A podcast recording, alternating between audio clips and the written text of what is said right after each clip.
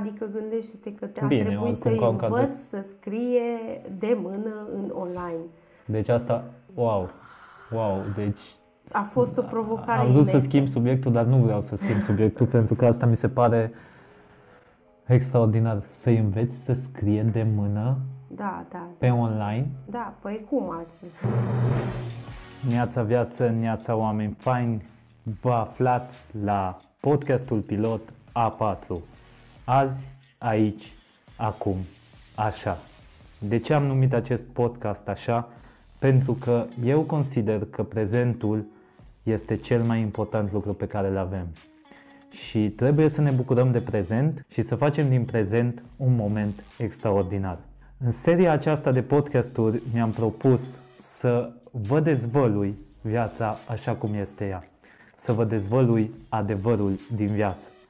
Asta înseamnă că nu vreau să vă vorbesc sau să vă aduc invitați care să vă vorbească despre partea frumoasă a vieții și doar atât. O să vorbim și despre lucrurile frumoase, dar și despre lucrurile mai puțin roz. Azi, aici, acum așa, începe cu un invitat, de fapt o invitată super importantă pentru mine. Este vorba despre sora mea, persoana pe care o iubesc cel mai mult pe planeta asta și probabil persoana cea mai importantă pentru mine. Ea este Isabela Sas Philip, dar o să vedem mai departe cine este ea de fapt și ce ne poate învăța ea de fapt. O să vorbim despre educație, despre educația formală, dar nu numai. O să vorbim despre a te regăsi în singurătatea ta și a prioritiza lucrurile în așa fel încât să îți găsești în primul rând fericirea în propria persoană, după care să faci pasul către un parteneriat și o să vorbim și despre lucruri puțin mai sensibile. Dacă vă place ceea ce auziți aici și pentru cei care sunteți pe YouTube ceea ce vedeți aici, dați un like, un subscribe și un share. Astea sunt lucruri care o să ne ajute foarte, foarte mult. A4 începe acum. Azi, aici, acum, așa.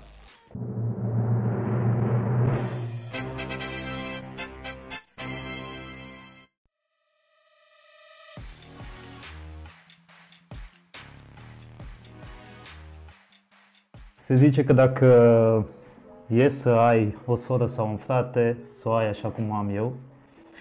Și în seara asta, sau cel puțin pe podcastul ăsta, care este primul podcast pentru mine, în care am atât de multe emoții, nu doar pentru că e prima dată când sunt gazdă, dar e și pentru că am alături de mine probabil persoana care este cea mai importantă, uite că am emoții în voce. Uh, o să zic de obicei nici nu știu cum îți zic, dar o să zic Misiza, că așa te știe lumea. De ce Misiza? Ai câștigat ceva, ceva premiu de Miss sau...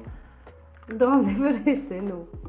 Uh, în primul rând vreau să menționez că așa se zice, că să ai o soră ca și mine.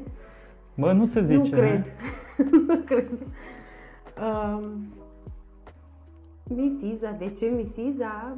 Cred că mi-am câștigat cumva acest nume uh, prin jobul meu.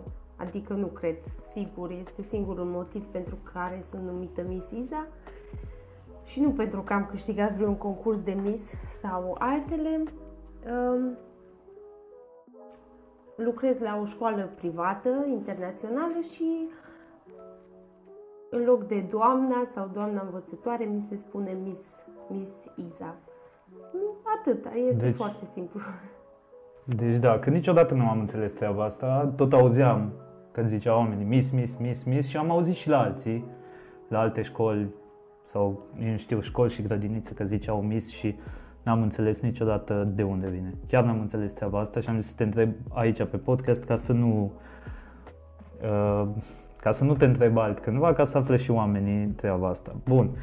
Ca să înțeleg, tu lucrezi în educație, ca să înțeleagă și oamenii care ne ascultă, nu de altceva. Este meseria de care te ocupi de Mai bine de 10 ani. mai bine de 10 ani, Jesus, mi se pare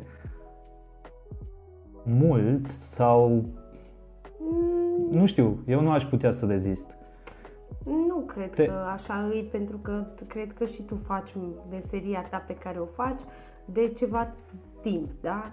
Deci nu, nu cred că atunci când vine vorba de pasiune, nu cred că există un deadline până, ca, până când să faci acea meserie. Așa că nu, nu cred că Jesus n-aș putea să facă asta.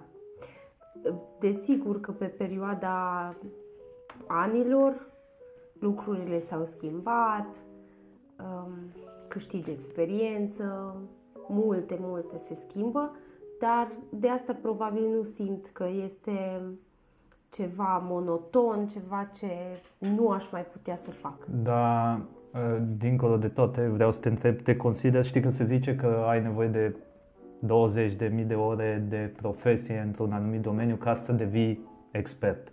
Așa.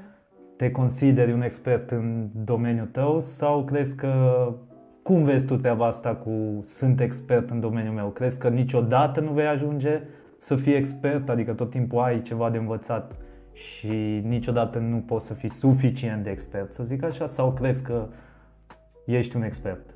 Adică cum te vezi tu pe tine? Și cred că răspunsul tău zice uh, te-ar uh, situa undeva și pe scala asta încredere în sine, știi? Cum te vezi tu? Te vezi ca un expert? Pentru că dacă e să întrebăm pe alții, depinde pe cine întrebăm, mă gândesc.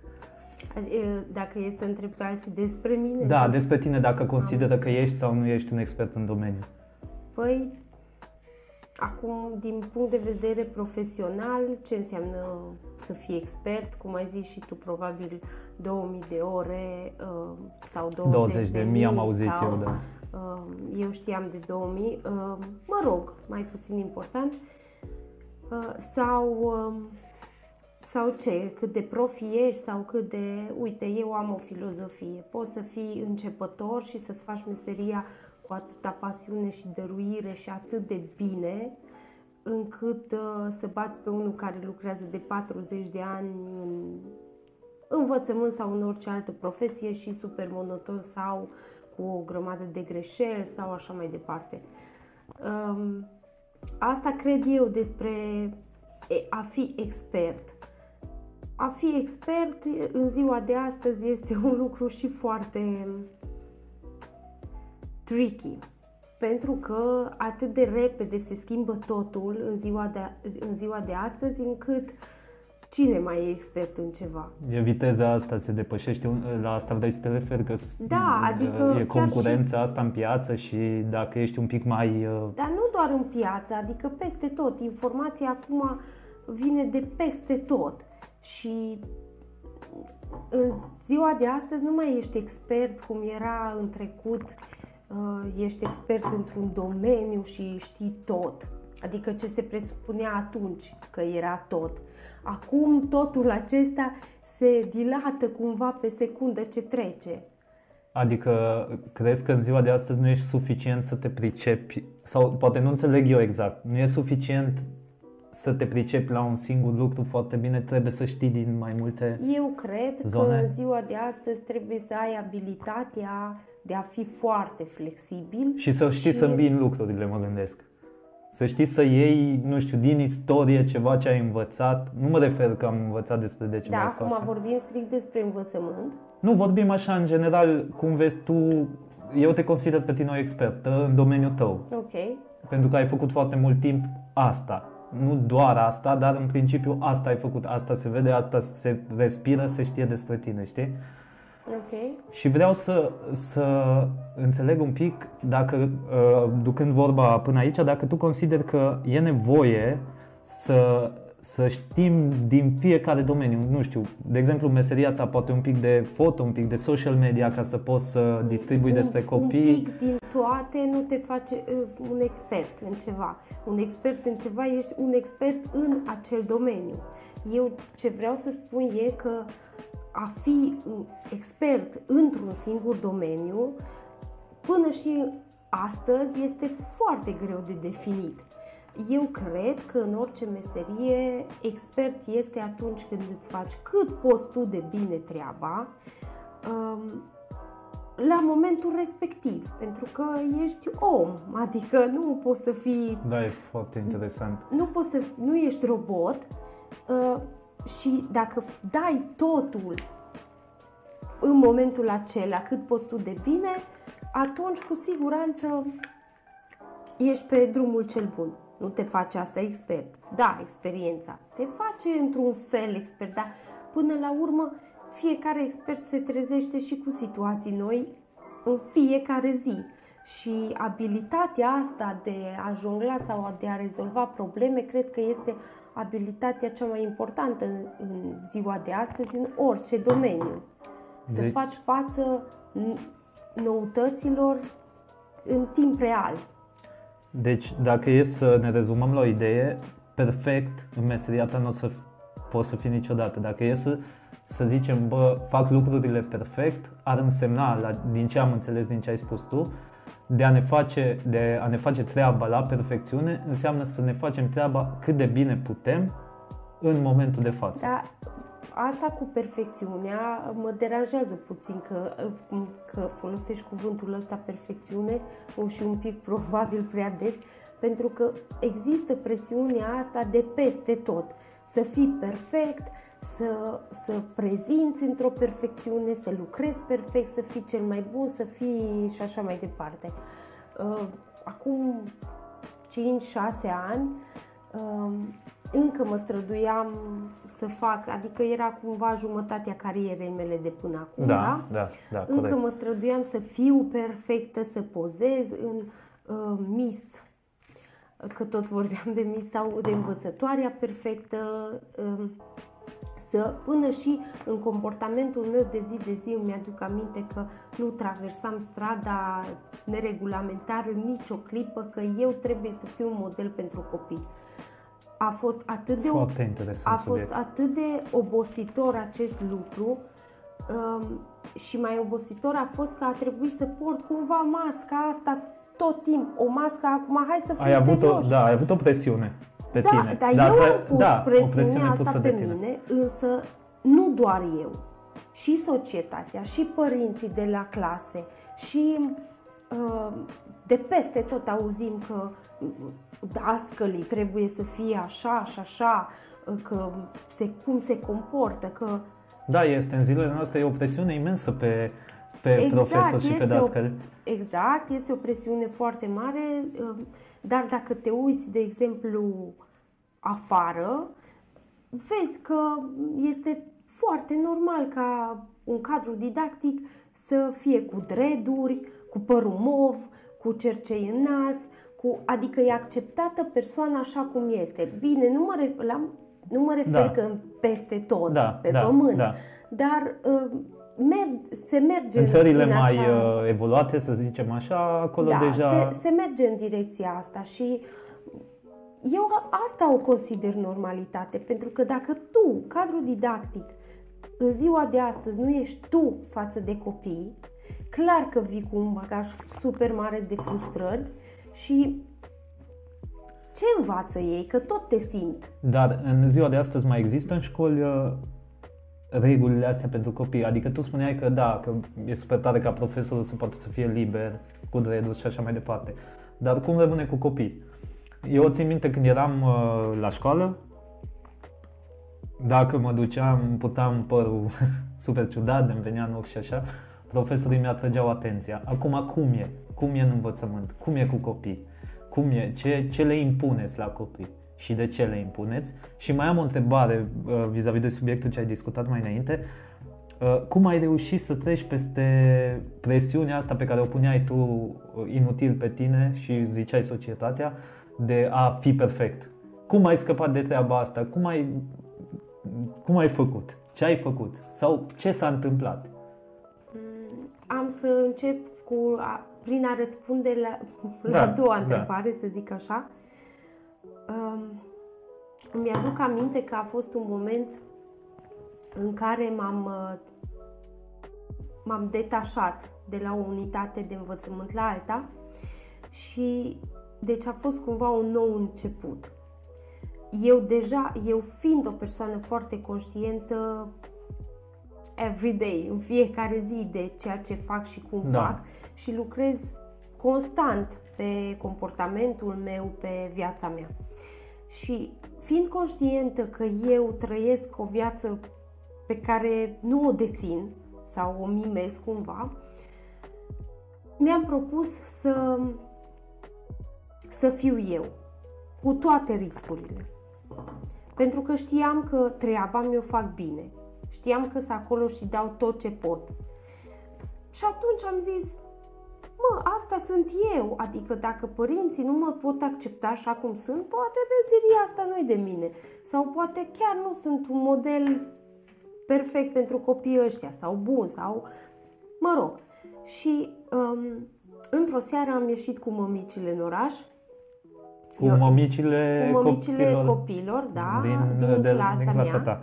Și am făcut o ieșire pentru că, printre altele, eu, mie nu-mi place să pun bariere, să ridic cetate, să fiu cu dumneavoastră, cu toată rigiditatea asta, cu tot. Da, da, uh, acum intru într alt subiect, dar nu vreau să te duc, că mă interesează foarte tare ce spui acolo, dar oare e corectă și treaba asta? Nu știu, prietenia asta între Acum profesor nu- și părinți? Nu vreau să-ți răspund chiar acum. Ok, ok. Uh, și, adică nu vreau să-ți răspund părerea mea să-ți o zic, dar Da, ok. Ok. Și în acea seară, deci eu pe vremea aceea fumam.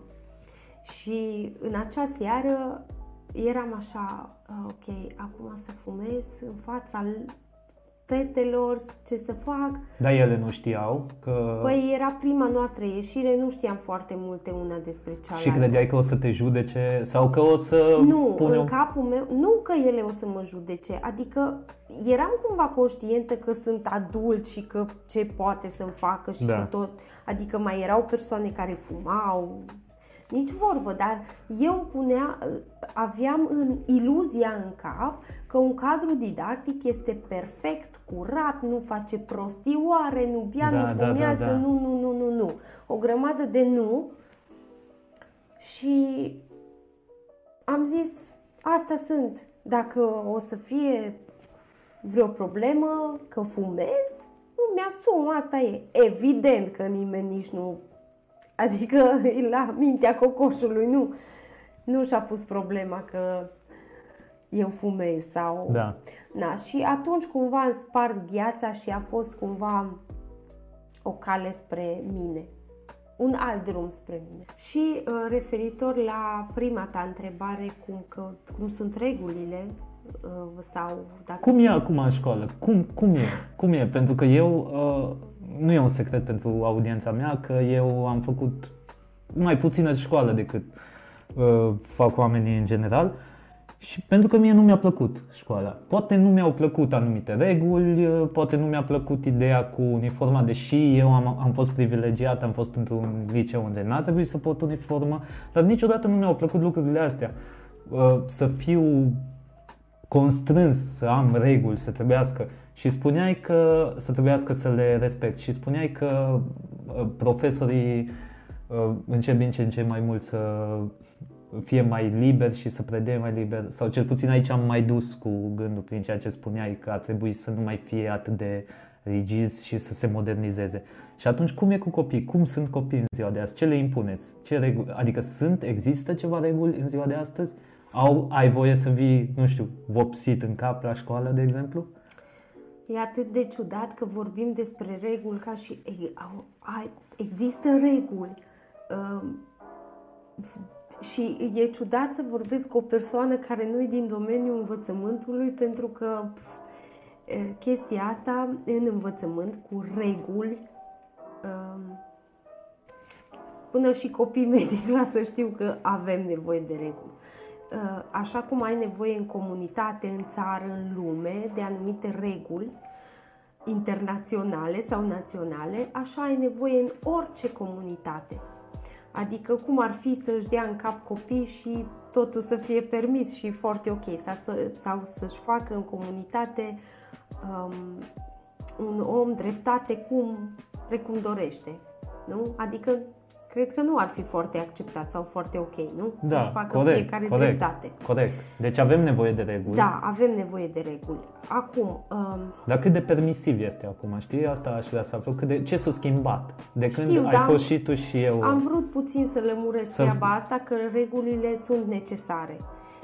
există anumite reguli pe care școala când le impune se iau, nu se iau numai deciziile așa, a, ce să mai facem, să încurcăm copii și părinții, fiecare regulă este pentru că s-a întâmplat ceva ce a dus acolo. Sau dacă nu s-a întâmplat, se poate întâmpla. Adică mai bine prevezi anumite lucruri decât da. să se întâmple anumite lucruri. Da? Corect, da.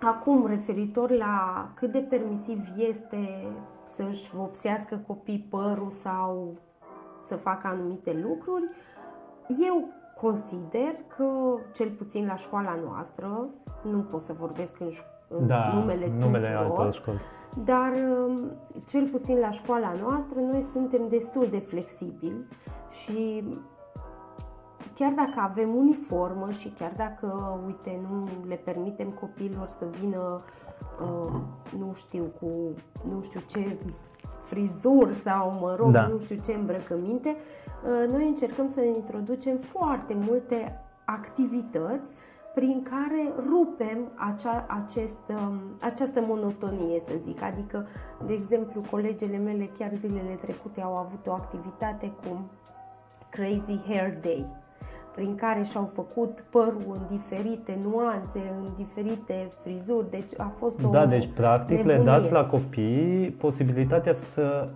guste din libertatea asta și să, exact, să se, exact. să-și dea frâul liber creativității. Exact. Nu, nu doar că le dăm posibilitatea, ă, chiar împingem limitele acolo unde este nevoie, pentru că știm că sunt copii uneori foarte rigizi da. cei care nu vor să încerce să schimbe și atunci încercăm cumva să, să-i scoatem din zona de confort de sigur doar pentru dezvoltarea lor. Acum aici aș vrea să mai menționez că dacă un copil se rade în cap, de exemplu, sau o fată se rade în cap, atâta timp cât respectă cadrele didactice și respectă colegii, nu văd unde este problema. Chiar nu văd care este problema. În cazul celor mici, că poate vin părinți care spun uh, de ce trebuie să-și prindă fetița mea părul? Da. Pentru că nu vede, okay. să, adică o încurcă în procesul de învățare.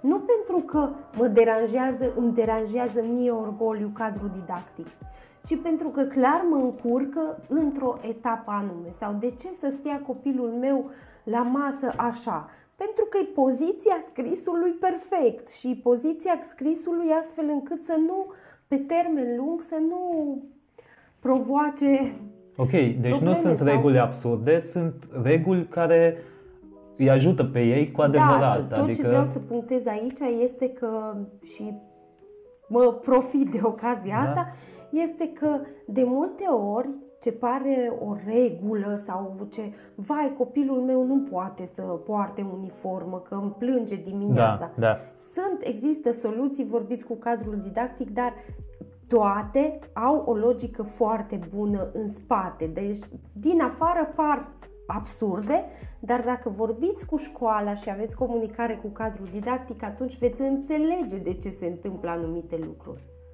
Deci oarecum s-a schimbat în, uh, în școală situația față de cum era atunci când eram noi elevi. Acum voi încerca să puneți cumva focusul pe a le da și libertatea aia de a face și a, a organiza anumite evenimente, sau nu știu dacă zic bine, prin care copiii să, să primească și educația aia alternativă, adică nu numai aia formală. Haideți să facem să ne pictăm pe față sau să încercăm să fim niște personaje sau... Deci s-a schimbat cumva în direcția asta. S-a schimbat lumea. Și adică... bun, că exact, foarte bine ai zis. Și oare s-a schimbat și din cauza tehnologiei? Adică unde vreau să ajung? Cum e cu tehnologia în școlile din ziua de azi? Cât de mult folosiți tehnologia? Ce folosiți? Ce este diferit? Cum? Cum e? Vreau să știu, eu eram foarte pasionat de, de tehnologie, întotdeauna, când eram copil și nu vine să cred că în 2021 bine, poate o să zic o prostie, Ok. dar încă scriem în caiete. Știu că probabil e important să scriem, nu știu cum vede un cadru didactic toate lucrurile astea, Îți spun eu imediat. dar uh, cum, uh, cum folosiți tehnologia? E, e Da, altfel? nu. E, e, e diferit? E foarte interesant că mă întreb de tehnologie pentru că eu sunt um, the head of technology department la noi în școală. Um, eu sunt noi. Pentru tine nu este o noutate că sunt foarte pasionată și eu de tehnologie. Și ce Nu. înseamnă asta? Head of, scuze că te întrerup, dar head of Adică avem o echipă de mm, IT-ist, de mm, mai multe lucruri ce se ocupă de partea, Partea asta. partea asta tehnologică în școală și eu mai mult fac cursuri interne și externe pe cum să utilizăm tehnologia în învățământ și în predare. Super tare, fain și bun. Și, Și spune. um, interesant este că noi am început tot proiectul ăsta, să zic, înainte de pandemie. Deci, cumva, când a venit pandemia, noi am fost deja super pregătiți. Desigur că este de menționat că noi suntem, da, suntem o școală privată unde avem uh, anumite materiale că toată lumea spune asta, da, dar voi aveți bani, dar aici nu este deloc vorba despre bani, poți să ai toate gadgeturile din lume și să nu le folosești în educație, în același timp poți să fii într-o școală de la sat sau într-o școală mai modestă și să poți să faci cu un singur laptop minuni sau cu un, un telefon minuni. Da, dar bun, totuși, ca să te provoc un pic și mai departe. Nu cred că poți cu un telefon să faci ce poți să faci, nu știu, cu o tablă inteligentă sau, sau poate poți. Eu cred că, Deci, adică, Problema nu este la bani, ca să înțelegem.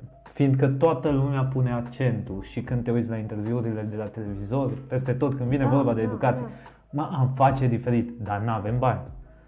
da, păi dar e cel mai ușor să dai vina pe altcineva din exterior, nu? Da. Adică gândește-te că eu am făcut acum șapte ani ceva de genul uh, o editare în Paint la un La o, prieten. fo- la o fotografie. Da, la o fotografie și mi-a zis un coleg, da, e Photoshop. Și am zis, nu, e Paint. Și E Paint Shop. Da, și până, până recent, acum nu vreau să sune ciudat, dar foarte multă vreme eu am folosit, practic, lucruri pe care le-am învățat în copilăria mea, uh, într-un mod, adică am exploatat la maxim ceea ce știam, și Paint-ul, și Word-ul, și PowerPoint-ul, și toate astea. Însă, mergând puțin mai departe și având cumva, cum să zic, am, întotdeauna uh, cheia este să încerci să faci un pic mai mult. Nu să înveți totul. Eu am început să fac cu copii diferite chestii minore, super minore, la clasă, uh, un mic video, după aceea am stat la meditat. O editare din aceea ce a, nu știu, a rezultat un film de jumate de minut, uh, filmarea și Da, tot îmi dau procesul seama de că dinainte știu, a fost Știu. nu știu, o săptămână întreagă, repeta copilul, da, uite-te aici, da, uite-te la mis, da. Adică nu e ușor, mai ales când lucrezi cu copii. Dar am cu fiecare video, cu fiecare PowerPoint, cu fiecare prezi, cu fiecare Word, cu toate lucrurile astea, am mai învățat ceva și am mai învățat ceva.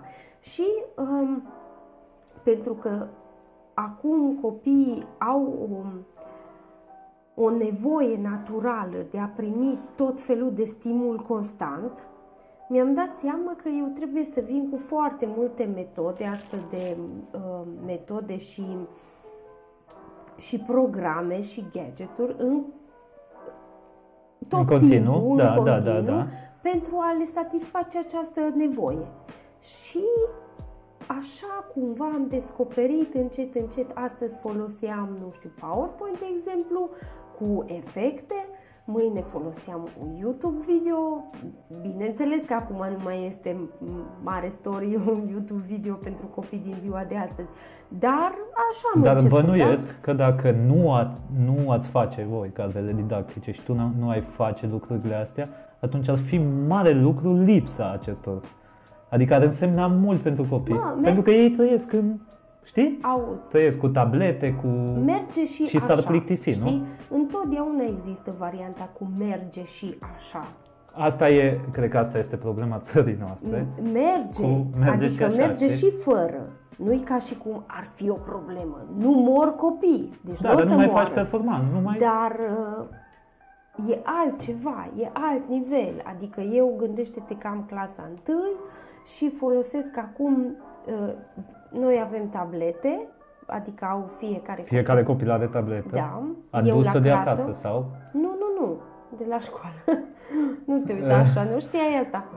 N-am, n-am știu, adică știu așa câteva informații că uh, e Da, tehnologie, a fost dar un efort al școlii, a părinților, a bla bla bla, adică nu, nu să încet te cred că o gândești să vreau înapoi la școală. Da, dar uh, să știi că am cunoștință despre multe școli de stat, adică nu este nicio scuză că suntem privați uh, și au tablete, au uh, imprimantă, nu mai zic, au, deci au resursele acestea, chiar și Deci cele se poate. chiar și cele private, deci nu vreau să fac...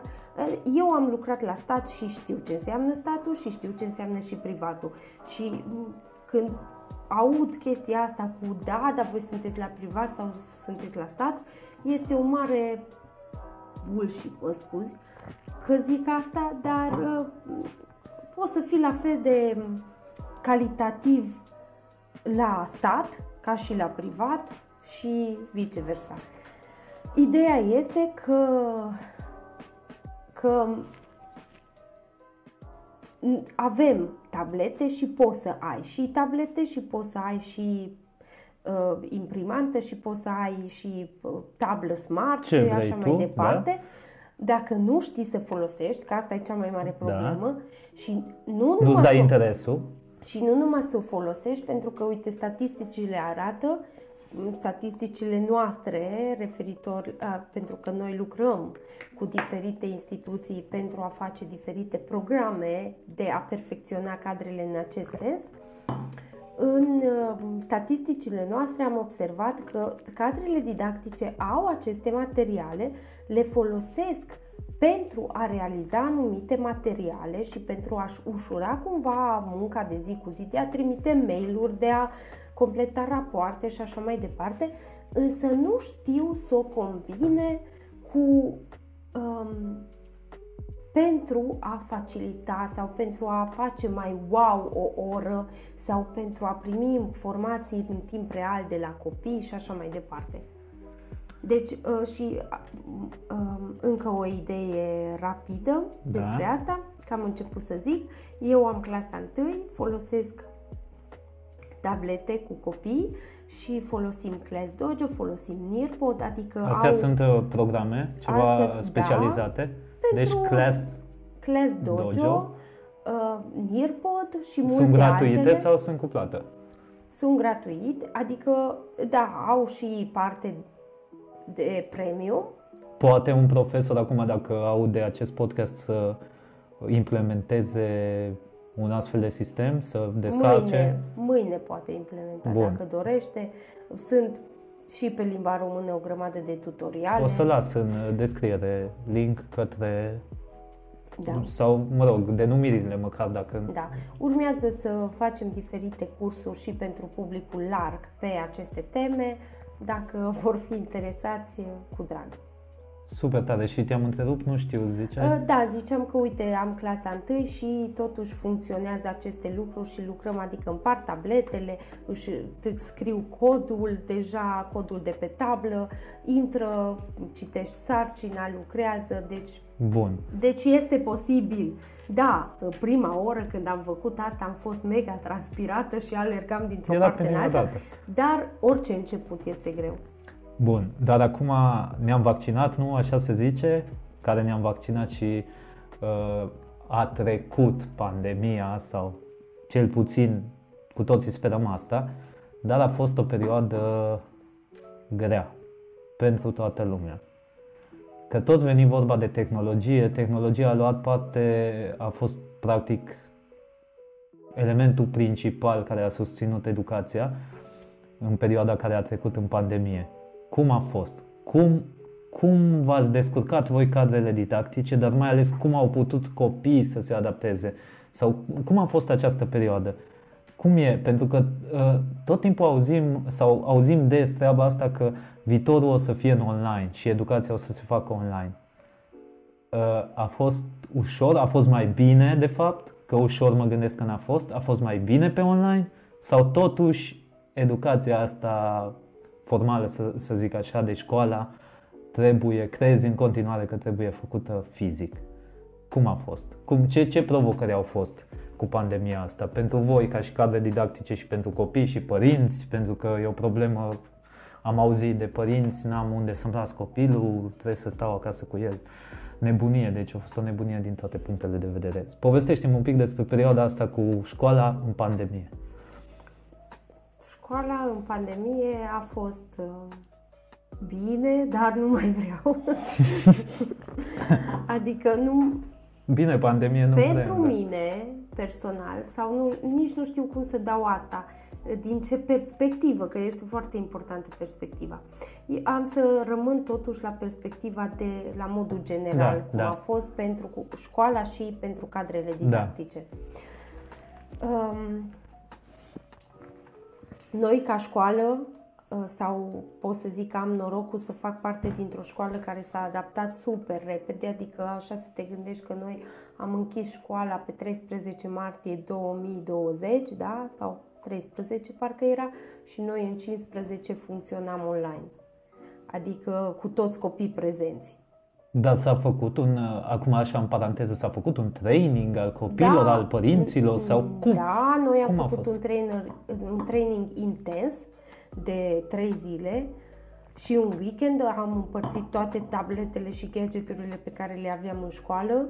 Uh, A fost un efort comun, adică cei care aveam laptopuri acasă, evident că n-am luat tablete, am dat copiilor unde a fost nevoie, uh, dar, r- repet, noi aveam deja de dinainte um, un suport pentru că noi deja implementasem anumite lucruri în tehnologie. Deci cât de important deci, este. Da, exact, Da. ca să, să, să fii uh, cu un pas înainte, Da, știi? da.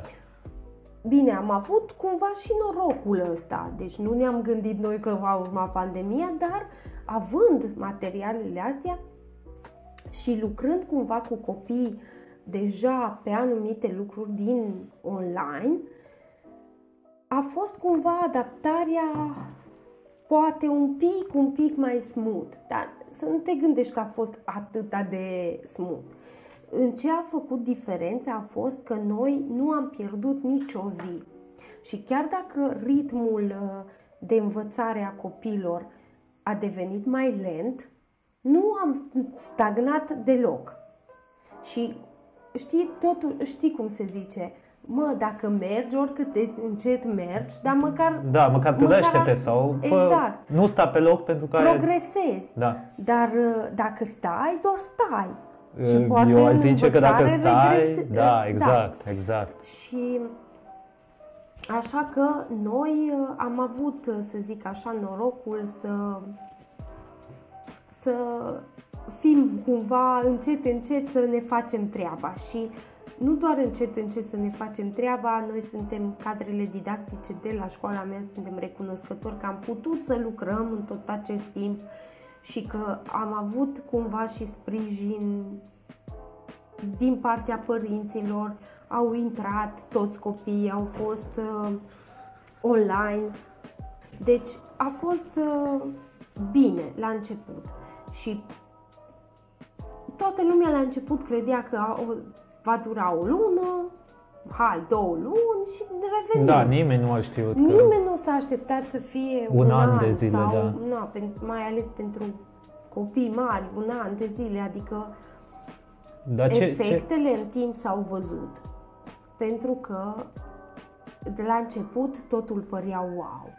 Intrăm Era online, era exact, era hype-ul acela, pentru copii mă refer. Da, și atunci da. hype-ul acesta îi ți, um, îi ținea cumva acolo lipiți. Da. Dar, cum trecea timpul, deja nu mai aveai oricâte resurse ai fi avut tu online, și jocuri, și videouri, și muzică, și nu știu ce. Ne mai vorbind despre despre problemele tehnice, nu-i așa? Adică ai net, n-ai net, Asta vreau ai să zic că conexiune, n-ai dacă conexiune. poți să povestești ceva, oriceva ce a fost foarte provocator, nu știu, o zi care te-a scos din sărite cu școala asta online, oriceva super amuzant, pentru că am văzut și la alții în podcast și am văzut lucruri super amuzante ce s-au întâmplat așa cu școala online. Și chiar aș fi curios dacă ție ți s-a întâmplat ceva sau ai zis într-o zi îmi bag picioarele, nu mai pot cu online ăsta sau dacă au zis copii sau nu știu, n-au venit copii într-o zi sau să, ce s-a întâmplat? Sigur s-a întâmplat ceva, adică eh, tind să cred că imposibil, măcar la o clasă să nu se fi întâmplat sau ceva ce, ce ți-a rămas, ce o să rămână în istoria ta despre pandemia, școala în pandemie. Um, nu știu dacă sunt lucruri super amuzante sau pentru că pă, fiecare moment le trăiești altfel, știi? Dar uh, au fost momente, eu repet, nu știu cum, dar noi am lucrat și cu o platformă foarte bună. Nu ați fost cu Zoom sau? Inițial am fost cu 8 ori 8, Ah, așa da, se da, da, da. numea, și pe urmă din nou la școlar, din 2022-21, da, că am, am început anul școlar. 21 do- sau 20, 21. Da, scuze. Deci 2019-2020 eram cu um, 8 ori 8, 8, 8, 8. apoi cu Zoom. Apoi am trecut pe Zoom. Ambele platforme au mers foarte bine. Adică nu n-am avut probleme, Probleme tehnice. de genul cum am auzit în alte cazuri că a picat netul de 10 ori. Noi n-am avut chestii din astea, adică am avut foarte puțin, poate unii copii care erau la munte, au, se auzea puțin cu decalaje sau... La na. munte mă gândesc că, Păi că nu acolo toți locuiesc. Copii, nu, dar erau pe perioada pandemiei, erau undeva la munte, știi că nu ieșeam din casă, nu, deci nu aveau voie și aveau casă la munte Ah, ok. și lucrau ok, de acolo ok. părinții sau Da, da, intrau da, da, acolo are pe logică, Zoom. Și da. atunci nu era semnal atât de bun, dar nu era toată clasa sau nu eu. Eu care și nu pot să zic că aveam cel mai bun net pentru că tocmai mă mutasem și uh, atunci mi-am instalat netul în noul apartament și a fost un net obișnuit, a funcționat cu 20 de copii, deci a mers și jocurile, tot. Deci ne-am descurcat. Um, însă au, f- a fost un moment, țin minte, în care um, mi s-a deconectat, dar cumva ei nu mă mai auzeau, copiii Da, nu mă mai da. auzeau, ei, eu îi auzeam. Da. Și încercam să vorbesc cu ei, să le spun, Da. da. sunt aici și nu știu ce. Și a fost interesant să aud că ziceau, cred că i-a picat netul lui Miss. Nu e aici, dar Miss, Miss și 20 de copii cum strigau Miss, Miss, Miss. Și eu degeaba făceam orice și Noroc că erau copii de clasa 1, că dacă erau adolescenți, poate te înjurau sau nu ceva. știu ce să zic dacă noroc sau nu noroc, adică gândește-te că te-a Bine, trebuit oricum, să-i ca un cadou. învăț să scrie de mână în online. Deci asta, wow, wow, deci A fost o provocare am vrut să imensă. schimb subiectul, dar nu vreau să schimb subiectul pentru că asta mi se pare extraordinar. Să-i înveți să scrie de mână Da, da, pe online, da, păi cum altfel? adică ai Adică trimis o când- dronă care Nu. să le țină de mână sau... Nu, cum? nu, nu, asta este Aș vrea să-mi problema. imaginez asta. Um, cred că pe mine m-a salvat, sau nu știu dacă m-a salvat pentru că nu știu cum ar fi fost dacă. Da, da. Dar um, eu um, am început să creez tot felul de videouri în Procreate. Adică în Procreate eu explicam cum trasează și ce semne folosesc Procreate este un program special pentru așa ceva. pentru desenare. Este pe, de pe iPad A, deci este din suita Apple și... Da, da, și nu e din suita Apple, dar este, funcționează doar pe iPad și uh, e, uh, e un program de desenat, de fapt. Și aveau și copii programul Nu, nu, ăsta? nu. E, eu îmi introduceam acolo um, foaia, fișa. Te întreb, doar scuze, te întreb de toate aplicațiile astea pentru că aș vrea să le las în uh, descriere pentru ți le alți dau pe profesori urmă. sau... Um, ți le dau după, Bun, după bun. podcast. Uh, Ideea este că îmi cream diferite filmulețe prin care le explicam copilor cum să traseze o literă, cu ce elemente grafice folosesc la fiecare literă. Și mi-am dat seama că acest lucru îi ajută mai bine decât dacă m-ar vedea pe mine scriind litera la tablă, pentru că atunci când scrii, tu oricum acoperi o parte, Acoperi, știi? corect. Dar pe tabletă era, se vedea doar exact linia pe care, traseul pe care îl faci atunci când trasezi o literă. Și am făcut Și ai astfel putut de să legi în filmulețe. așa... A, filmulețe, ok. Da, le-am ok. făcut filmulețe și m, am pus filmulețele și am făcut toți pașii metodici și aveam, m, folosim platforma Canvas, unde puneam toate aceste filmulețe și copiii puteau să vadă again and again filmulețul de câte ori doreau. Desigur că am întâmpinat alte dificultăți pentru că încadrarea în pagină nu puteam să o verific temele, nu puteam să le verific în timp real, nu vedeam ceea ce ei scriu, dar totuși nu a fost ca și cum, nu știu, ca și cum le-aș fi explicat de la zero sau le-aș fi desenat în aer sau... Na. Foarte tare. Foarte interesant. Deci chiar, chiar mă surprinde treaba asta și au învățat. Adică au, a funcționat. nu- Da, da, da, au învățat să scrie acum și sunt foarte mândră că chiar se descurcă foarte bine. Cred că o să fie o multitudine de aplicații și de, de idei de lăsat în descriere în podcastul ăsta vis-a-vis de descriere, dar în continuare uh, vreau să mă duc și probabil am să revin pentru că am câteva întrebări așa fulger despre educație, dar vreau să mă duc un pic mai mult către viața ta personală. Nu vreau să intru în bucătăria ta mult, dar vreau să învățăm câteva lucruri pentru că cred că avem ce să luăm. Avem câteva idei de luat vis-a-vis de pandemie și așa mai departe. Bun, pandemia asta cu școala, am înțeles. A fost cum a fost, a fost o provocare, v-ați descurcat, ceea ce îi felicitări foarte bine. Însă, ce mă interesează pe mine și unde aș vrea un pic să ajung, cum te-ai descurcat tu, pe persoană fizică, cu pandemia asta, pentru că eu, din câte știu și știu bine, pentru că na, suntem frați, tu trăiești singură și Și ne liniștiți. mie singurătatea mi se pare uneori dureroasă și cred că asta a fost un lucru pe care cumva l-am admirat. Nu știu dacă e corect cuvântul l-am admirat la tine, dar cumva mă uitam întotdeauna cu interes, mă, parcă n-aș putea așa să trăiesc singur atâta timp. Cum a fost în pandemie? Cum, cum, cum ai făcut de n-ai luat, ra- n-ai luat razna? Nu ți-ai dat cu capul de pereți toată ziua în casă singură? A, Fără da, să uite, faci- aici, aici stăteam, nu. Uh, nu mi-a dat cu capul de pereți toată ziua, nu chiar toată ziua, numai din 100 de zile 99, glumesc, evident. Uh, trăiesc singură, deci, de vreo 5 ani, așa.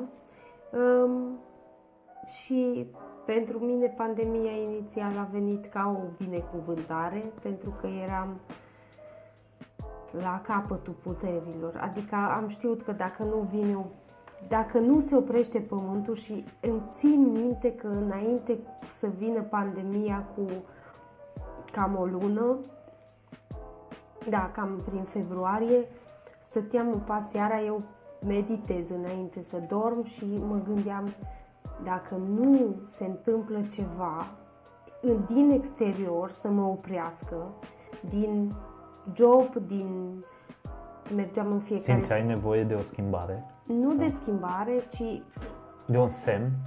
nu, nu, nu, nu. Uh, Deci, m- mergeam, aveam un program super încărcat Da.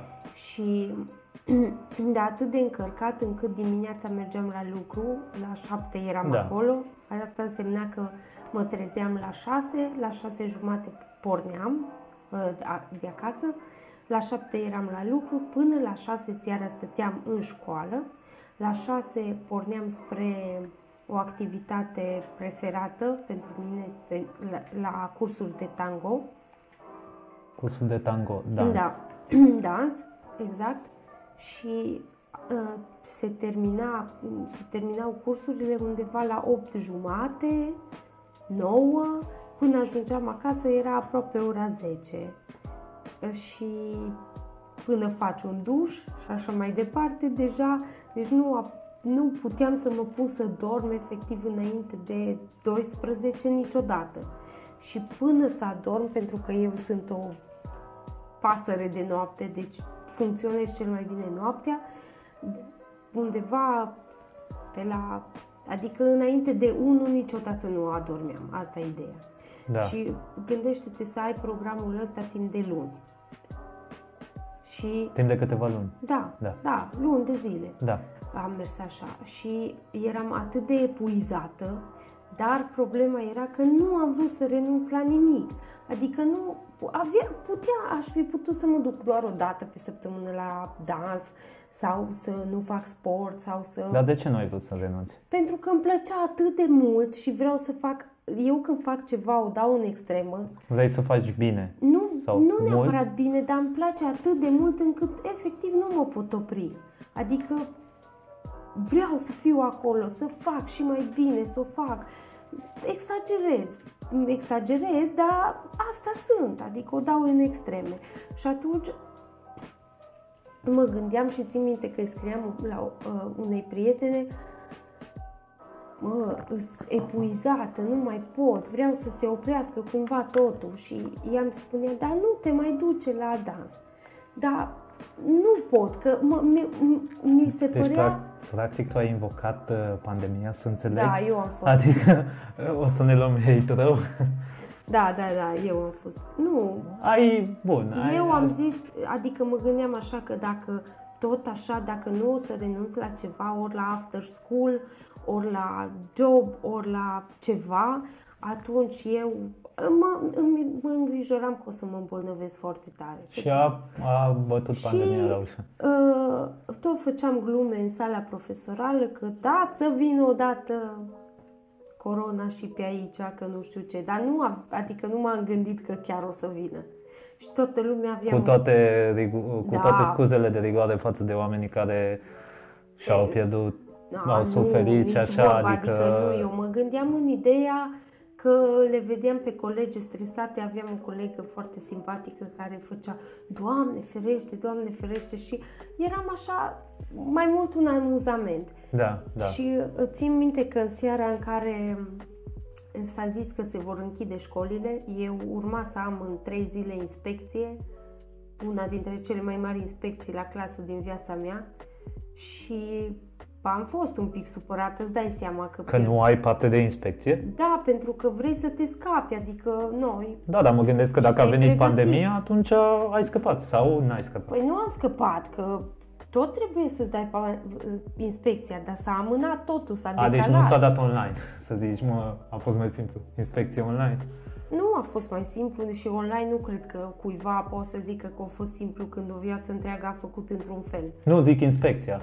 Da, dar și inspecția, adică m, Da, nu corect, ești atât corect, de... corect. Adică, da, așa este. Știi, mai, mai ușor controlezi ceva ce știi și cunoști decât ceva Bun, ce... și ați invocat Nu, uh, în fine. așa? Și am zis că eu vreau ca să revenim la singurătate și așa mai departe. Când a venit uh, pandemia și no, că stăm acasă, uh, cei din cei care mă cunosc și vorbesc zilnic cu ei la telefon și n-aveam voie perioada aia să ieșim din casă, știm foarte bine, adică nu ca acum că nu, mai mergi, mai mergi Da, la magazin, da, ești da. mai relaxat cumva. A fost o perioadă Deja- super da, strictă, da. Exact. Și am fost panicați toți de am Uh, uh, golit primele- rafturile. Exact, exact. Atunci, perioada aceea, uh, primele 5 zile, mă suna prietena asta mea. Ce faci? Dormeam. Deci 5 zile în continuu eu Asta am a fost dormit. și din cauza oboselii acumulate. Da, și... evident, de asta vreau să punctez că nu, adică efectiv nu mă trezeam nici să mănânc. Mă trezeam, îmi țineam orele și dormeam, dormeam, dormeam, dormeam. Pentru că eram, Aveai bateriile epuizate și nu, e, nu era ceva normal, deloc. Și Bine, nici extrema asta. Dormim, dormim, dormim, să zicem că nu Știu, era dar normal, nu- dar a, ai, ai încercat să o echilibrezi. Cum, adică Am așa ai încercat. simțit. Bun. După care um, eu uh, am sufăr de diferite anxietăți de mai mulți ani, după care a venit perioada aceea super anxioasă, evident că dacă mă îmbolnăvesc, ce o să fie? Asta Și- era una dintre anxietățile. Nu, nu, înainte eram anxioasă, înainte de Da, pandemie. Eu am făcut și terapie pe chestia asta uh, și am controlat-o și cred eu că o gestionez destul de bine până în ziua de astăzi. Da, uh, bun. Scuze că te întrerup un pic pentru că e foarte important pentru cei care ne ascultă pe noi. Uh, pentru că îmi cunosc oarecum audiența. Ai uh, spus că făceai terapie. Da, Ești cumva nebună? Adică da, ne pună de legat. Pentru că majoritatea oamenilor cu care vorbesc, sau nu majoritatea, o mare parte dintre oamenii cu care vorbesc, uh, comunic din audiența mea, sunt de părere că mm, nu m-aș duce la psiholog. Că Păi, nu știu ce public ai tu, dar foarte trist dacă gândesc așa. Eu cred că toți avem nevoie de psiholog și nu pentru Da. că suntem nebuni, ci știi cum e, nu pot să-ți explic ce înseamnă psihologul până nu mergi la psiholog, dar nu așa să mergi la psiholog să-ți rezolve problemele. Asta e ca și cum aș veni la tine și ți-aș cere împrumut, dar nu ți mai dau înapoi, adică rezolvăm problemele. super tare, genială asta. Nu asta, nu asta e. Psihologul te îndrumă cumva, te ghidează. Adică, Și trebuie să te duci la psiholog, chiar dacă nu ai neapărat o problemă da, gravă. ai o problemă, tot timpul ai o problemă, nu gravă. Dar e ca la stomatolog, Sau poate, nu? uite, Te eu, duci să-ți întreții dinții? nu? eu în uh, timpul, în timpul uh, terapiei mi-am dat seama câte și mai câte probleme am. Deci nu Uh. m-am dus neapărat, da, m-am dus cu o, per- cu o problemă foarte serioasă, deci eu nu puteam să Ne poți spune mai așa problema? Trăiesc viața normal, pentru că, da, eu am, am avut sau am PTSD, asta înseamnă post-traumatic uh, stress disorder, stres post-traumatic. Um, Ai fost diagnosticată cu... da, am fost Ok. diagnosticată cu asta și m-am dus la terapie, căci uh, aveam anxietăți destul de grave și în timpul terapiei, inițial a fost foarte greu, dar pe urmă, pe parcurs, mi-am dat seama că am multe de rezolvat cu mine. Și de asta zic și recomand că toți avem nevoie de terapie. Bun, și a venit pandemia și ai dormit foarte mult, asta am înțeles. Exact, am dormit foarte mult, după care a venit un val de anxietate că mă îmbolnăvesc și de fapt baza terapiei pe care eu am făcut-o a fost frica mea de moarte, da? Adică cauza, nu Da. baza, cauza. Frica de moarte și evident că în timpul pandemiei frica asta de moarte s-a accentuat foarte tare inițial. Am stat câteva nopți și zile singură cu mine. Pe mine singurătatea mă ajută foarte, foarte tare. Am stat cu mine și am, efectiv, am încercat să stau în emoțiile alea și să le trăiesc și să nu fă- fug de ele, pentru că Da, da, dacă e... astea, astea sunt. Eu a- când am zile triste, atunci stau și zic, ok, acum trebuie să treacă asta și gata. Da, dar ce faci în momentul în care simți nevoia să împărtășești cu cineva, nu știu, o bucurie, o suferință? Da, Că mai trăiești ales- singură de 5 ani de zile și, bă, știi? Adică nu simți nevoia asta de un partener. Sau, Nu simt nevoie, adică nu, acum ai, simt nevoia de a împărtăși lucruri cu ceilalți, de genul, îți spun super, super, super uh, sincer, sincer, da? Da, sincer. că nu am avut nevoia asta până în moment, până după un, aproape un an de pandemie. Nu am avut nevoie asta. Eu mă simțeam foarte bine și pe mine mă, mă oboseau ieșirile și cu prieteni și cu familia și cu, deși o fac și îmi place când sunt acolo, îmi place foarte mult să stau cu oamenii, dar dacă mai pune să aleg ce să fac, să stau acasă sau să mă duc cu familia sau nu știu unde, inițial, instinctul meu primar e nu vreau să văd oameni. Dar uh, sunt curios, totuși, Da. de ce după 5 ani de zile trăiești singură și întrebarea nu se termină aici, pentru că urmează întrebarea. Da. Uh, Mai e 40, 39. Uh, ți se pare cumva greu sau dificil să găsești un partener? Sau nu-ți dorești? Ai o provocare în direcția asta sau efectiv Cum adică am o provocare în direcția asta? uh, ești în căutarea unui partener Da, o caut cu lupa de obicei. și gen, nu știu, poate ai anumite opțiuni, dar le refuzi pentru că nu sunt ceea ce îți dorești tu sau efectiv nu nu îți dorești sau efectiv ai focusul pe altceva în momentul de față. Eu sunt atât de bine eu cu mine, încât de multe ori cred că m-ar încurca foarte tare în relația mea o altă persoană. În relația mea cu mine. Și nu crezi că asta uh, du- uh, denotă cumva un pic de egoism? Sau asta denotă? Sau nu, nu crezi că ești egoistă? Nu vrei să-ți rupi din timpul tău? Nu vrei să oferi din... Adică cumva simți că n-ai face compromisuri, n-ai compromite nimic din ceea ce ai în viața uh, în ziua de astăzi ca să oferi și unui partener? Sau care e de fapt? E o teamă acolo sau e un mod de viață normal? Sau tu o consideri un mod de viață? Sau de ce? Cum? Foarte puține fete sau femei Așa. Uh, sunt care să zică mă, mi este bine. Așa, adică nu vreau pe nimeni. Sau asta e de fapt imaginea unei femei independente și pline de bani, știi cum era reclama Da. aia alea. Doamne, da. Uh, am două lucruri de menționat aici. Uh, una este că eu nu propun să nu am partener sau să am partener sau să fiu singură sau să nu fiu singură.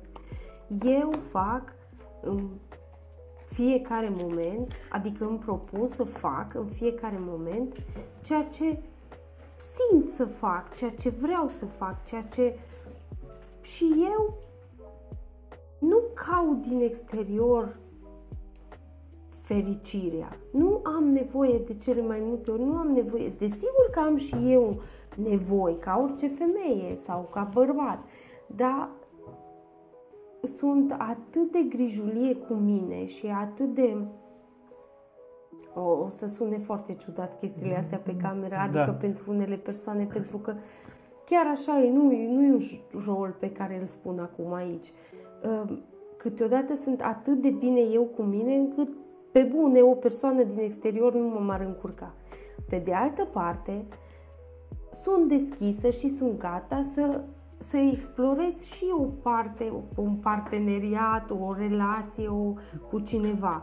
Deci, practic, scurt pe doi, să zic așa, vorba mea, uh, nu ai în momentul de față un partener pentru că încă nu s-a evit o ocazie în care să fie, să zicem, potrivit. Adică nu a fost, o potrivire a, da, atât de dar nu ideală respingi sau... ideea de partener. Da, eu nu, eu nu sunt, eu nu pun așteptări, eu nu pun ce vine. Și ce am mai Mă înțeles duc. eu din ce ai zis tu și din toată experiența ta e că e foarte important ca înainte să intri într-o relație să fii bine tu cu tine.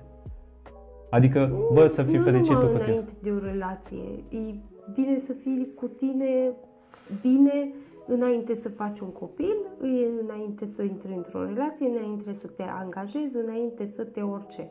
Bun, am ajuns la un punct uh, în podcastul nostru unde urmează, cum ar zice Denis Defai, întrebările fulger.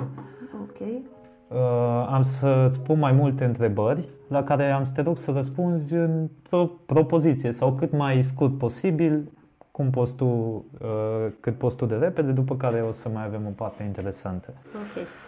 Dacă ai avea puterea necesară să schimbi ceva în educație, un singur lucru ai putea să schimbi. În educația ne referim la educația formală, da? În România. Ce ai schimba? Ce ai face diferit, văzând și din punct de vedere cadru didactic și știind și cum gândim noi restul populației vis-a-vis de educație. Adică un singur lucru?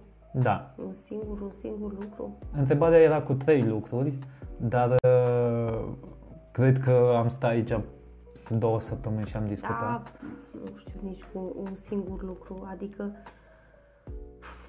sunt atât de multe de schimbat. Dacă de mâine ai putea, ști, să faci așa Ok, un click. aș investi, cred că ăsta ar fi primul pas, aș investi în educație bani, mulți bani, fără corupție. Asta. Deci mulți bani în educație fără corupție. Da, da, Și parcă nu- spunea că nu e vorba despre bani. Da, da, nu, aici, asta zic că nu e vorba despre bani, dar e vorba și despre bani, în sensul că, mm, ok, atunci o să schimb ca să fiu mai înțeleasă. Aș scoate influențele. Influențele care nu sunt în scop educativ. Adică gen inspectorate, gen cum? Că așa a zis nu știu cine, că influențele din exterior, adică Deci Nu crezi și tu că e nevoie de o reformă în da, da, învățământ? normal. Bun. Crezi că educația se oprește la un moment dat? Deci învățăm până la o anumită vârstă? Nu. Sau e nevoie să Nu. învățăm toată viața? toată viața. Chiar dacă ești cadru didactic? Nu? Chiar dacă ești orice. Adică în meseria ta zic, nu în orice viață. meserie. Nu, nu există. Adică aici e nu. Ai un loc, ai un loc în care ai vrea să ajungi și de ce?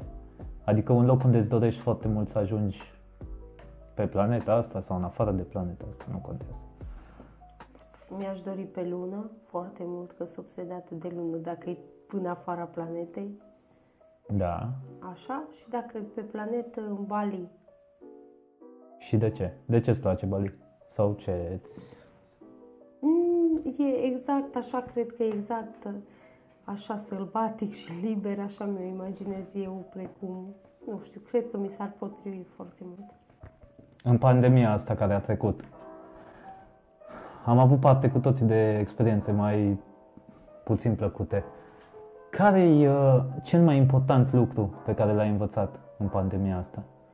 Sau ce ai învățat? Ce, cu ce ai rămas din pandemia asta? Cu un lucru bun, evident.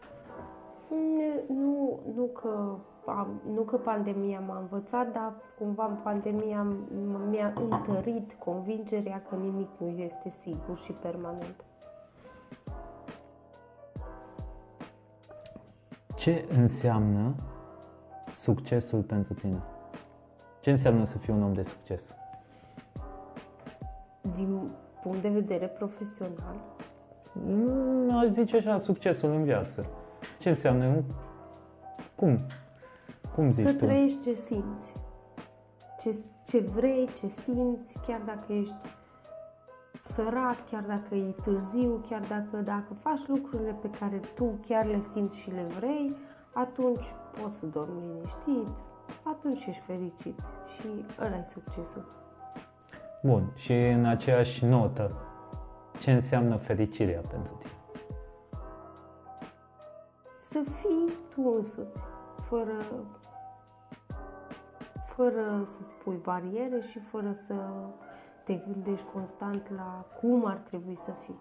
Știu că nu dintotdeauna, sau nu întotdeauna ai fost, uh, te-ai descurcat atât de bine din punct de vedere financiar. Aici nu mă refer că ești bogată sau nu ești bogată sau așa, dar ai avut perioade în viață în care, perioade care te-au încercat, în care nu prea ți ajungeau banii Asta e realitatea, Da. cu toții am trecut prin asta. Cu toate astea, ai reușit să depășești acel moment, un moment pe care eu îl cunosc destul, adică îl cunosc, ai zice, destul de bine și un moment pe care cu greu îmi venea să cred că o să-l depășești. Adică gândindu-mă, mă, dacă aș fi eu în situația ta, mi-ar fi extrem de greu să trec peste momentele alea în care trebuie să împart o sumă extraordinar de mică de bani în o grămadă de părți și totuși să ajung să fac performanță, să mă ridic la un moment dat. Cum ai, care a fost secretul tău? Cum ai făcut? Când ai fost jos, cum ai făcut să te ridici? Păi mai jos de jos nu poți să cazi și începi să te ridici. Cum te re... întrebarea bănuiesc că este strict pe financiar. Da, pe financiar, da. Vorbim din punct de vedere financiar. Um, din punct de vedere financiar, știi cum e, nevoia te învață. Ăsta e adevărul. Și tai din, din tot ce poți să tai și îți suplimentezi veniturile. Nu există că nu, nu se poate. Da, Că dar se cum ai, poate. cum ai rezistat tentațiilor? Fiindcă știi că sunt tentații. Și uite, și acum, de exemplu, eu te Da. cunosc destul de bine. Și acum, evident, nu, ai crescut un pic față de perioada aia, mă refer, din punct de vedere financiar. Nu zic că ești super Da. bogată sau așa, dar eu am o admirație uh, față de cum te descurci din punct de vedere financiar și mai ales cum te organizezi din punct de vedere financiar, că nu contează neapărat suma. Nu interesează pe nimeni. Dar reușești să ai bani pentru tot ceea ce consider că e important pentru tine în momentul de față. Adică reușești să-ți rezolvi problemele, reușești să mănânci bine, să uh, te duci dacă vrei la un eveniment și totuși ai putea să faci anumite, să zic așa, aroganțe și cum reziști acestor Dar tentații? de ce să faci aroganțe? Adică pentru cine faci Tu nu-ți aroganțe? dorești o pereche de păpuși scumpi sau Dar nu, haine pentru ce? scumpe? Pentru ce? Adică de ce să dau banii? Eu, eu investesc foarte mult în educația mea, în aici ce e aici, pentru că asta m-a salvat de fiecare dată Da. și de foame. Adică o pereche de păpuci se strică, indiferent câți. Da, dar nu ai și tu un descurcă. moment în care zici, mă, Ba da, Am am, strâns o- investesc în cărți foarte mult, investesc în piese de calitate și mai scumpe, nu vestimentare, că sunt, cum ar zice Iulia Arbu, sunt niște cârpe. Din punctul meu de vedere, asta nu înseamnă că nu poți aprecia tu moda sau și eu apreciez și eu mai ales mai ales partea artistică, dar pentru mine nu este prioritar. Deci practic este vorba despre priorități. Dar, în același timp, uh, dacă sunt cu prietenii undeva și vorba de să, nu știu, să cumpărăm, să bem ceva, să mâncăm, nu mă uit la bani. Adică dacă e o experiență împărtășită cu cineva, nu mă uit la bani. Adică pot să, pot să câteodată fac și prostii din astea, să zic așa. E Dar nu nevoie se câteodată, întâmplă des. Da. Din câte știu eu despre tine, tu ai adoptat în ultima perioadă Da? un stil de viață diferit față de stilul de viață practicat de majoritatea oamenilor și anume, nu știu, nu vreau să zic o prostie neapărat, dar uh, tu ești vegan. Nu sunt vegană. Cred că veganismul înseamnă mult mai mult dincolo de alimentație, a fi vegan, adică sustenabilitate, o grămadă de alte lucruri. Um, Eu mănânc pe bază de plante sau cel puțin mă străduiesc, nu o exagerez, dar mă străduiesc și a fost mai, la început a fost o nevoie, um, din cauza că nu mi-a mai tihnit, să vorbesc așa în termenii ăștia, nu mi-a tihnit, nu mi-a căzut bine carnea și treptat am renunțat la carne. Apoi, dintr-o condiție medicală, mi s-a recomandat să renunț la lactate.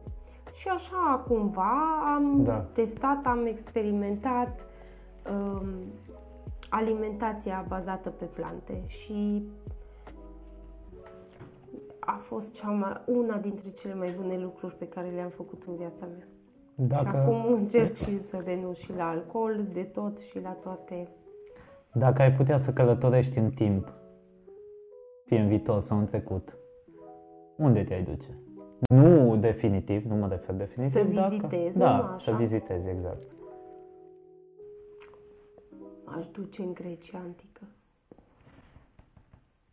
E ceva, nu știu, e o pasiune, eu am o pasiune, istoria și, a, nu știu, de, și de dacă, mică mi-am dacă ar așa trebui să alegi să te duci într-un moment din viața ta, de exemplu Așa. în trecut, dacă tot luăm trecutul, Da?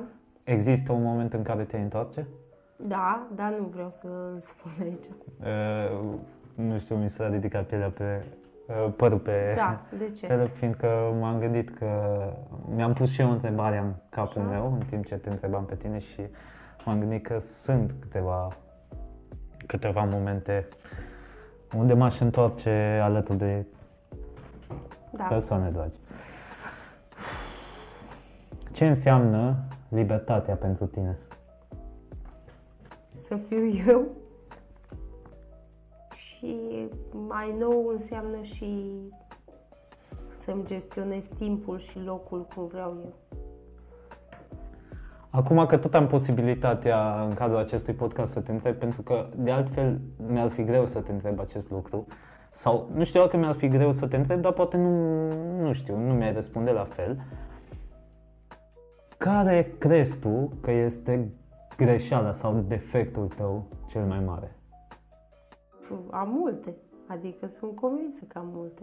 Uite, eu, de exemplu, știu despre mine că defectul meu, adică Așa. pe care îl recunosc ca fiind un Mhm. defect mare și aș vrea să scap cât mai repede de el, e că nu mereu mă pot ține de cuvânt și că de obicei promit mai mult decât uh, reușesc să nu mă Să îndeplinești. da, să îndeplinesc.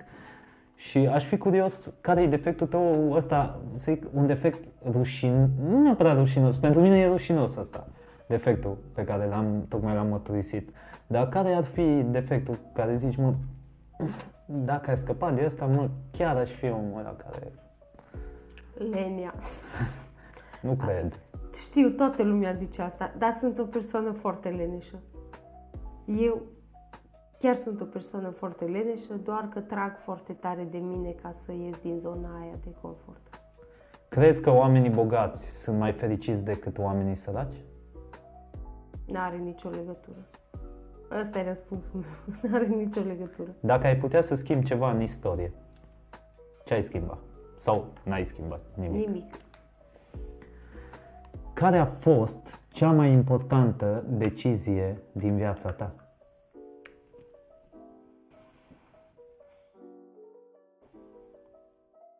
Toate și niciuna. Nu știu dacă au fost cele mai una importantă. O decizie care consideri tu că a fost crucială și ai luat această decizie și ți-a schimbat cumva cursul vieții. Îți amintești oarecum un moment din asta sau sunt mai multe decizii mici care practic au dus acolo? Păi cred că fiecare decizie te duce într-un, adică sunt convinsă că dacă se întâmpla ceva un pic diferit față de cum s-a întâmplat, astăzi poate n-aș fi aici. Deci nu am una singură care... Cum este un prieten? Ce este? Cum dovedește cineva că este un prieten? Adică cum definești tu pentru tine? Eu nu știu Prietenie. cum este un prieten sau cum ar trebui să fie. Eu, uh, eu îți spun cum pot eu să fiu un prieten și cred că asta și Foarte, aștept. foarte tare răspuns. Uh, Eu sunt loială până la moarte, adică dacă orice faci, oricum mă rănești, adică nu o să te las să mă rănești și a doua oară, dar uh, din respect pentru prietenia noastră, eu niciodată nu o să vorbesc urât despre tine, niciodată nu o să divulg nimic ce, din ceea ce mi-ai spus altora, altora și uh, la mine poți să pleci cu lunile, cu anii, cu ce vrei tu și să te întorci, tot așa te voi trata. Foarte, foarte frumos, super tare. Acum că tot am ajuns cumva la finalul acestui podcast și ar trebui să închidem acest podcast, cu toate că aș vrea să vorbesc cu tine și cu siguranță o să vorbesc foarte mult cu tine, și voi mai avea ocazia să împărtășesc anumite lucruri împreună cu tine, către comunitatea mea. Aș vrea să le ofer oamenilor care ne-au ascultat astăzi posibilitatea să te urmărească în primul rând pe tine dacă vor să afle mai mult despre tine. Așa că o să las și în descriere, dar te rog pentru cei care ascultă, nu știu, mașină sau ascultă podcastul ăsta și nu văd acest video, să le spui unde te pot urmări. Pe contul meu personal, Cup of Is, um, este doar un cont cu multe poze. Instagram? Uh, Instagramul meu, da, cu multe poze personale, dar mai mult peisaje și momente din diferite vacanțe sau Da, practic călătorii. despre tine, da. Uh, dar dacă vreți să aflați mai multe despre viața mea personală, să zic, uh, profesională, să zic așa, și uh, vreți să urmăriți activitatea mea sau credeți că ofer ceva constructiv în direcția educației, atunci mă puteți urmări pe Profatare, în contul Instagram și la fel și Facebook, tot Profatare. Și dacă nu mă și la ei și TikTok sau da, cu același nume. Cu același nume, deci sunt aceleași, oricum o să fie și în descriere, exact. dar pentru cine ascultă Capofiz și Profatare. Da, deci numărul, da. Uh, numele de utilizator îl găsiți pe toate platformele. De asemenea, eu vreau să vă rog, uh, pentru că mă ajută foarte, foarte mult, să mă urmăriți pe Maxim, m e x x y m. Așa mă găsiți pe toate platformele, chit că e Clubhouse, Instagram, Uh, TikTok, uh, orice altceva sau pe YouTube mă găsiți uh, sub numele Max. Și m-ar ajuta foarte, foarte mult dacă ați distribui acest podcast doar în cazul în care v-a plăcut și ați găsit ceva util, pentru că nu vreau să vă cer un favor gratuit. Și desigur mă ajută foarte mult dacă lăsați un comentariu, dacă vă exprimați părerea și de, de ce nu o să vă răspundem sau o să ne găsiți să vă răspundem dacă aveți vreo întrebare fie că vă adresați uh, invitatei mele sau fie că îmi puneți o întrebare mie. Vreau să-ți mulțumesc foarte mult că ai acceptat în primul rând să vorbești în podcastul ăsta. Este, pentru mine a fost podcastul pilot. Am avut, am trecut împreună prin anumite dificultăți tehnice, pentru că asta e adevărul și aici la Uh, podcastul Azi aici, uh, acum așa, la podcastul Mi s-a dus și vocea la podcastul A4. Vreau să le prezint oamenilor cum este realitatea. Într-adevăr am trecut împreună prin niște provocări uh, până când am tras acest podcast. Vreau să-ți mulțumesc, vreau să-ți mulțumesc că ești sora mea și cred eu cel puțin consider că... Nu, nu, nu eu am realizat asta. da, dar ai, ai fi putut să fii un om, un om mult mai rău, să zic așa, sau o soră mult mai nașpa, nasală. Așa că eu sunt binecuvântat din acest punct de vedere. Îți doresc să ai tot succesul din lume și uh, poate ne vom mai auzi, cu siguranță ne vom mai auzi și cu alte ocazii la un podcast de genul acesta sau poate la un video, interviu sau orice altceva. Oameni buni, asta a fost podcastul, vă rog frumos, nu fiți răi cu noi, să ne înțelegeți că Uh, este un podcast pilot. Dacă vedem suficientă susținere, eu o să continui cu această serie, o să invit și alte personalități și persoane uh, care ne pot învăța și ne pot inspira într-o anumită direcție. Uh, dacă ne lăsați un like, dacă primesc suficiente like-uri, o să continui cu această serie și dincolo de toate, pentru că like-urile nu contează, sper că ați extras măcar o idee care să vă ajute în viață să fiți azi, aici, acum, așa. A patru se termină primul episod. Ne auzim data viitoare.